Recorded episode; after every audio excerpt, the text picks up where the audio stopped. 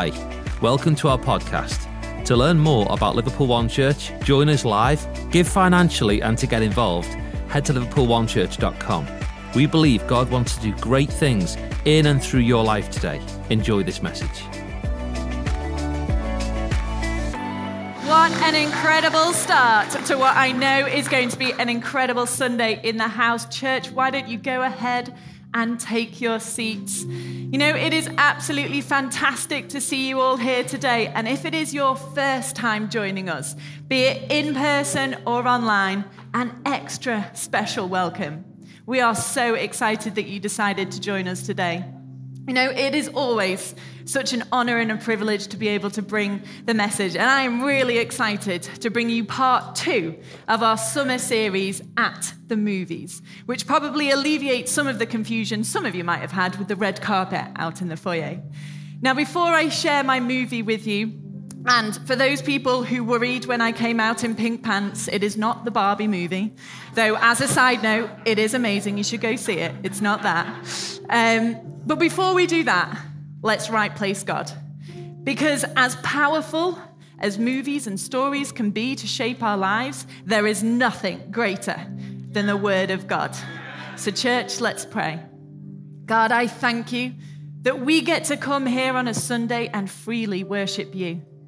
I pray that whatever barriers, whatever burdens we are holding right now, that we just lay them at your feet so that we can come to you in open arms.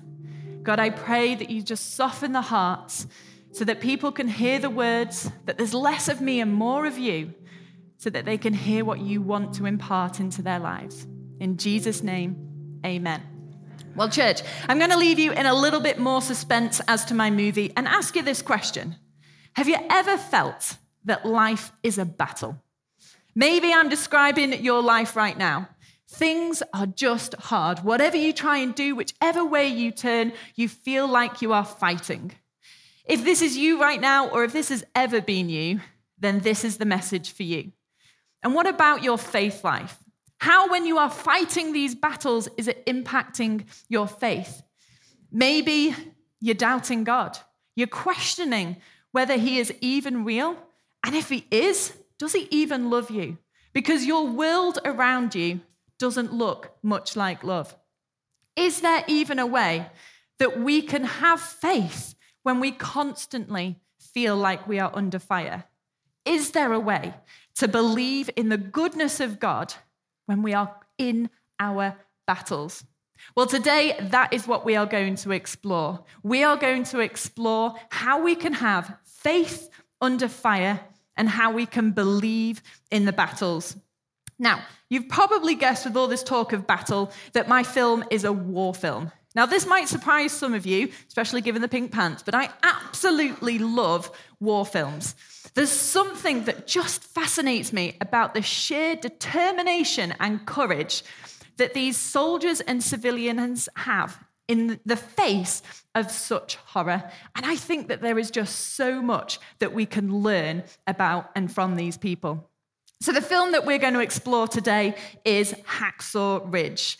Now, when we are looking at determination, courage, and faith, there is no greater person than looking at Desmond Doss, who this whole film is all about. It is such an incredible story about his life, about how he signed up for World War II without firing a single shot and saved the lives of nearly 100 people, all while keeping his faith. And I think that there is just so much that we can learn about his courage going into that battle and still keeping the faith in God. We've got a quick trailer just to show you what we're in for. So, so much that we can learn about this incredible man of faith and his courage. But I know that I've still not got some of you convinced. Some of you, your battles are looming so large in your life.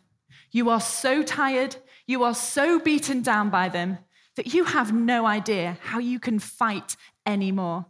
You've used up all of your courage. You are fighting the battle of abandonment. Maybe you have never known your father. Your mother left, maybe succumbing to her own battles. You were raised by a loving family member, but even they maybe succumbed to the battle of illness. And you've got this war raging inside you When people tell you about the goodness and the love of God, and then you look at your own life and it's this tension that you just can't seem to battle away from. Perhaps for some of you, it's the battlefield of the mind. Now, this is a silent and a secret battle, and no one truly knows the horrors that you are going through. But it is such a battle to get up every single day as you are fighting against your own voice and the anxiety and the depression that have got you down. Maybe for you, it's addiction. And in your mind, you've just got this overwhelming, constant need for whatever it is that is your temptation be it sex, drugs, alcohol, gambling, whatever it is, it is just constant war in your mind. And if you do give in, you're then succumbed and consumed with guilt and shame. Battlefields can be physical and within the body. Maybe you're doing everything right. You're praying. You're here on a Sunday. You're going in faith with God. And yet, every time you go to the doctors, it's not good news. Maybe for some of you, you're in constant pain, and the doctors have no idea what's wrong with you, and therefore they have no idea how to cure you. For some of you, it's the inexplicable unfairness of infertility that is your battleground. What is so easy for some couples is heartbreakingly sad for you. Despite all the money, all the prodding, all the poking, the healthy living, you've still not got a baby. Well, the good news is that our ultimate battle has already been won for us. Jesus, when he died on the cross, won our ultimate battle so that we get to rest in glory with God.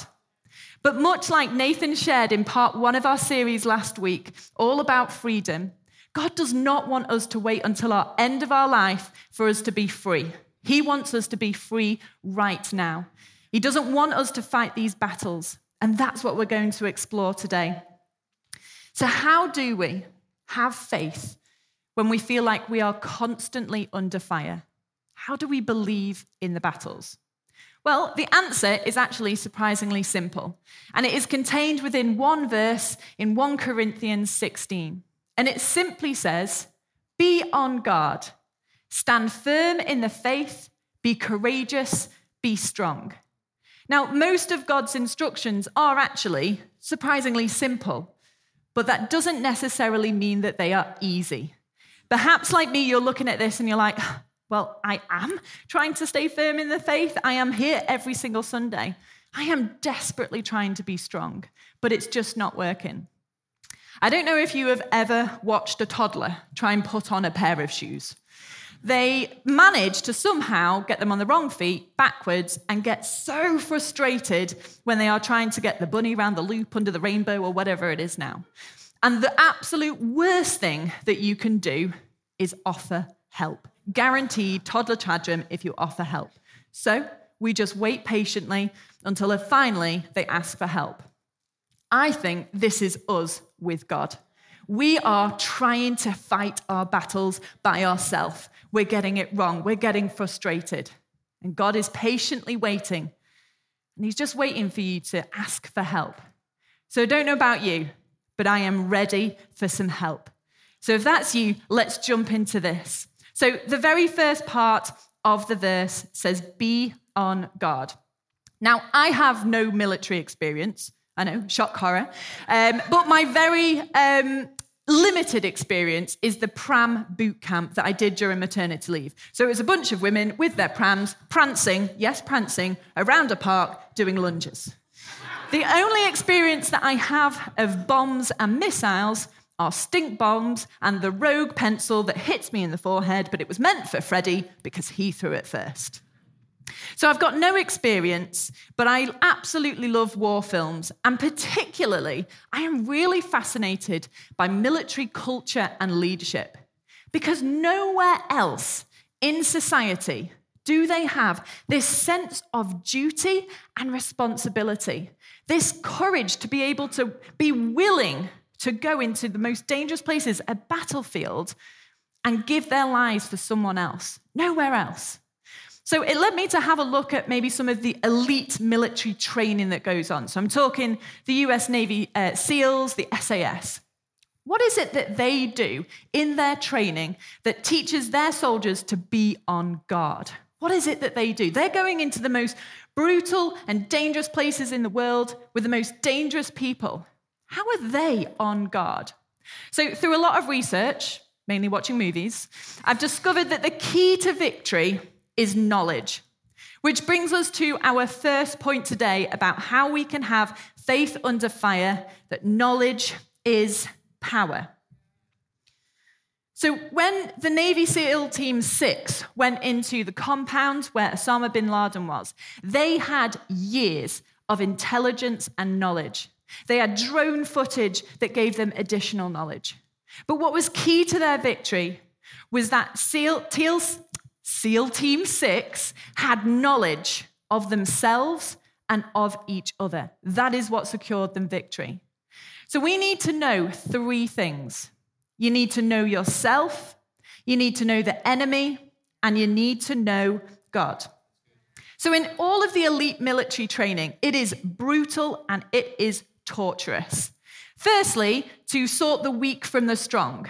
But secondly, it's for those that make it through because they need to know their limitations, their weaknesses, and ultimately, they need to know their strength. You know, these guys are going into the most brutal battles. They're going to be pushed to their maximum physical and mental strengths. If they've not been tested in training, they will not succeed in war. When you are in your battle, you need to know your limitations. If your battle is addiction, you need to know your limitation of temptation. What is it that is tempting you? Because you need to avoid that bar, that internet, that relationship.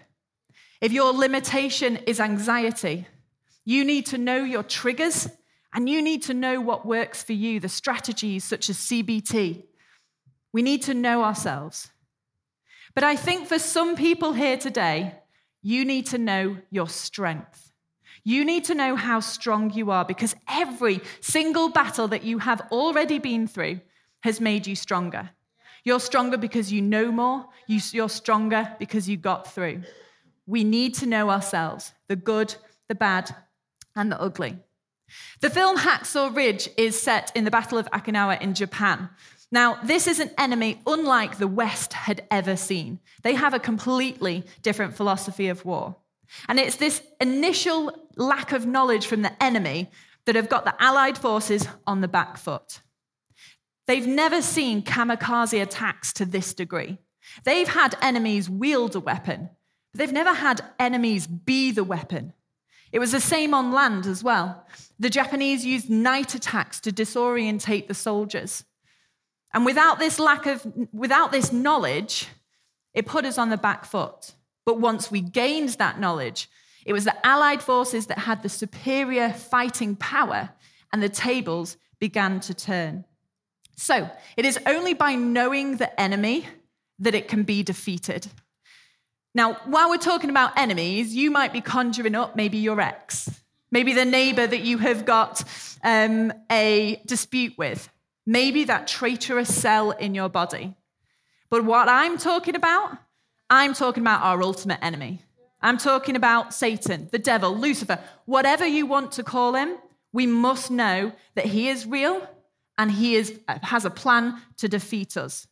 However, we have got the ultimate weapon. We have got our Bible, and in here, it has got knowledge that can help defeat it. So, there's a couple of things that you need to know about the enemy. And the first thing is that he is a liar and a really good one. You know, if the enemy was human, he would be accused of gaslighting. This physical abuse and manipulation centers around creating self doubt. It's subtle and it happens over time. It happens when you're in the middle of your battle and you know that God loves you, but it just doesn't look like it. And you get that voice this doesn't look like love. Does he really love you? And it's when you're thinking about all the things that perhaps you've done wrong, and then you get that voice there's no way you're going to be forgiven. You've done way too much. Or when you're in your battle and you just haven't heard from God, and you get that voice, maybe He's not even listening to you. You are alone. But you know what? When we believe these lies, we then turn into a cycle of worry and fear. We lose not only our battles, but we lose our faith. And the enemy doesn't actually have to do very much. He plants that tiny seed of doubt and just sits back and watches self destruct our relationships, our career. The second thing that we need to know about the enemy is that he is drawn to pride. Satan's downfall was his pride. So he is drawn to it and likes to play on it. So some of you might actually be sitting here thinking, well, I've not really got any battles. Life is pretty great at the moment.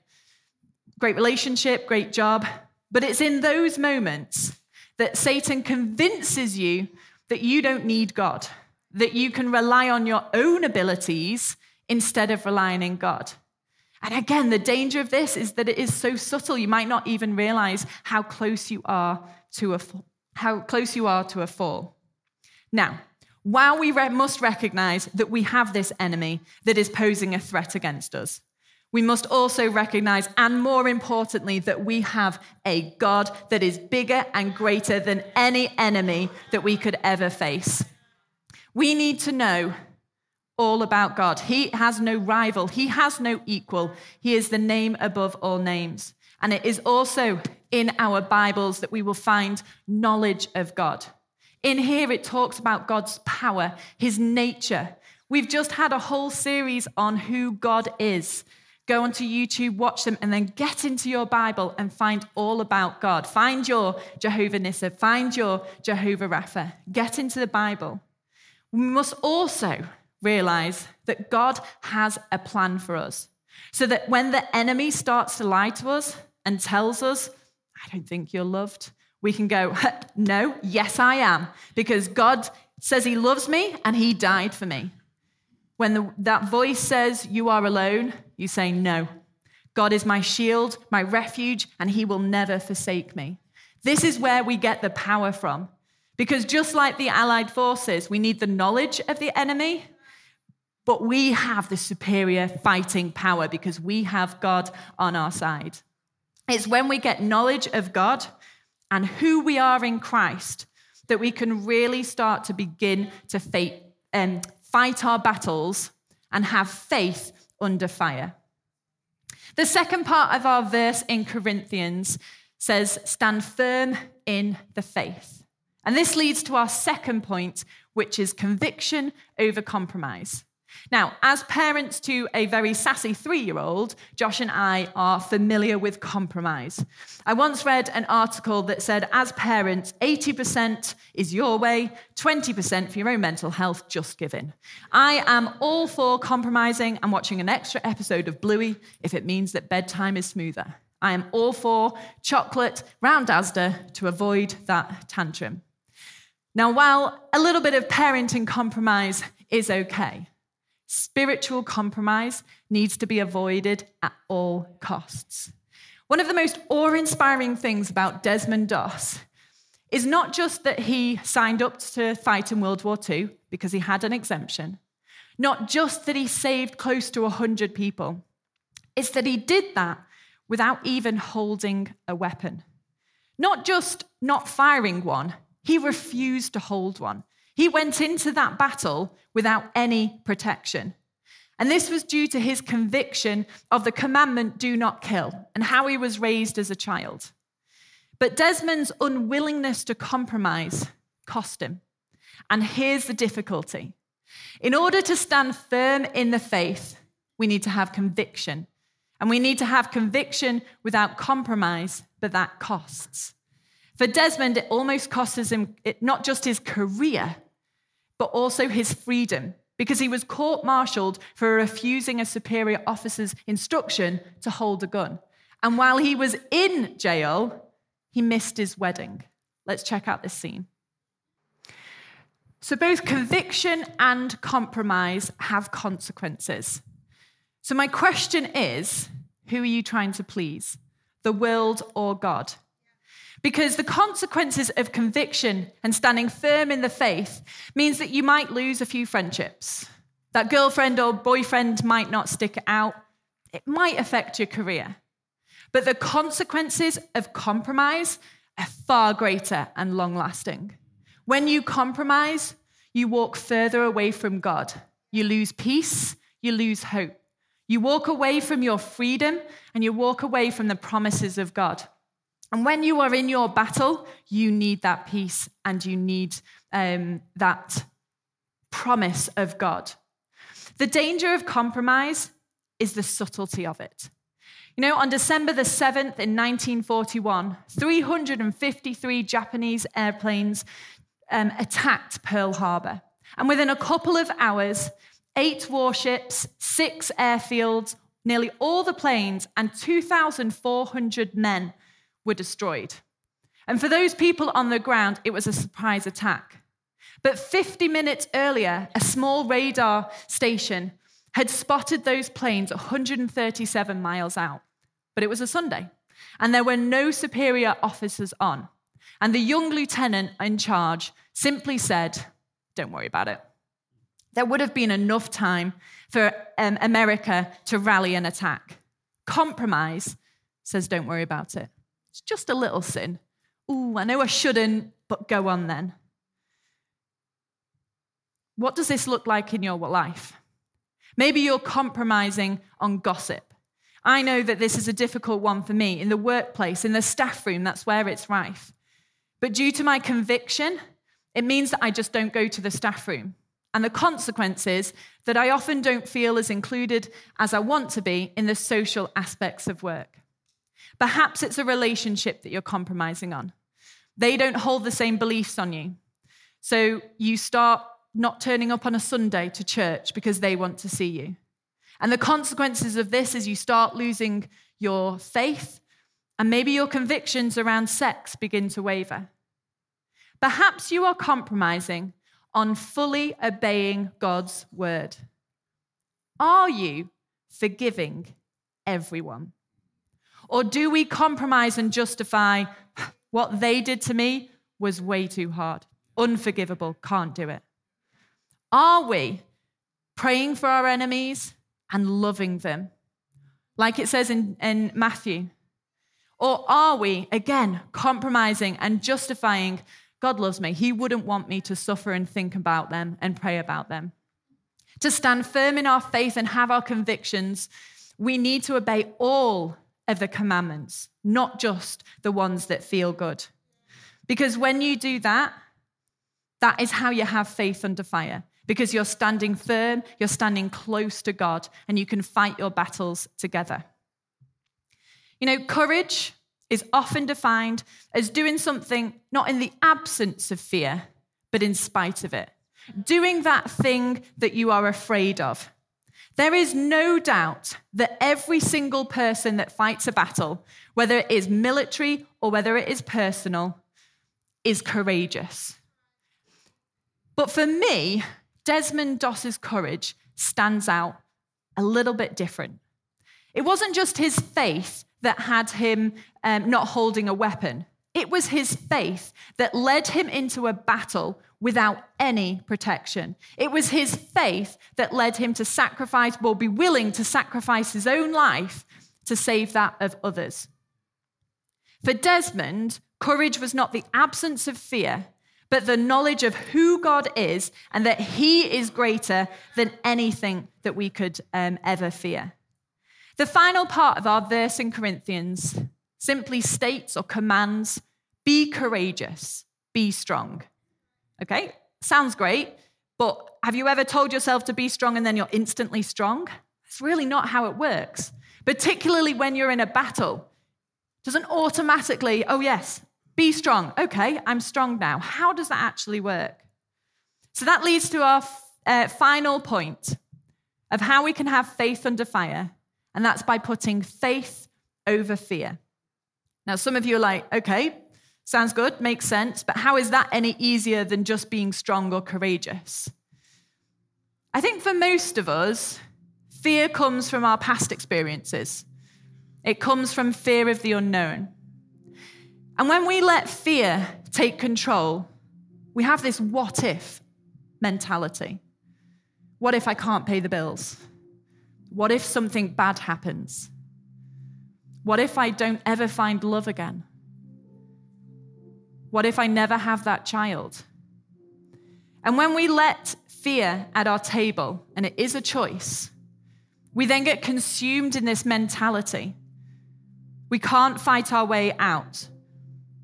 We're losing our battles, we're losing our faith. But if you choose to let faith sit at your table, you surrender your what ifs. You surrender your fear and you choose to trust God. Fear says, What if? Faith says, Even if. Even if those test results come back bad, God is my healer. Even if I can't pay the bills, God is my provider. Even if I never find love again, I will never be alone. Even if. This scene that I want to show you now is my favorite scene in the film, and the reason why I chose this. So, having fought a series of mini battles, the Allied forces are losing, and at night they have been ordered to retreat off the ridge. But Desmond refuses. There are 75 men still up on that ridge, on that battlefield, who are injured, who have no choice. They can't retreat. And Desmond refuses to abandon them. Let's have a look at this clip. Church, we are the soldiers on that battlefield. We are the ones lying there, broken, bruised. We've taken one too many hits in our battle. We have let fear and our what if mentality consume us. We have let hope disappear. It is retreated off the ridge. For me, Desmond Doss represents hope. He represents Jesus. Jesus has not abandoned you in your battle, He is right there fighting with you. Jesus is saying, One more. Lord, help me get one more. Today, Jesus is asking you, Will you put your faith, your hope in Him one more time? You know, courage is deciding to hope again, to put hope in God again. Hope is surrendering to God, getting to a place where you just trust His plan for your life. Trust in the goodness and in His love. Hope is changing from that what if mentality to an even if. Even if the worst thing happens, my God is still good and I know Him. But how? How do we even begin to hope? When everything feels hopeless around us, when you're so tired from your battles. You praise God. Even here, even in my battle, even when I am questioning the very existence of God, not least his love for me. Yes, you praise God even here. You know, God knows a thing or two about battles. Read the Old Testament, you'll understand. But every single battle that God fights in starts and ends the same way. It ends in victory, but it starts with praise. So, church, right now, we're going to praise God. We're going to restore our hope. We're going to put our faith in God one more time. We're going to raise a hallelujah even here. Thanks for joining us today. We hope that you can take that message and apply it to your life. Also, don't forget to take a moment to subscribe, rate, and review this podcast. To get connected or stay more connected to the life of Liverpool One Church and learn how you can join us live, visit liverpoolonechurch.com. Thanks again for joining us, and we hope to see you again soon.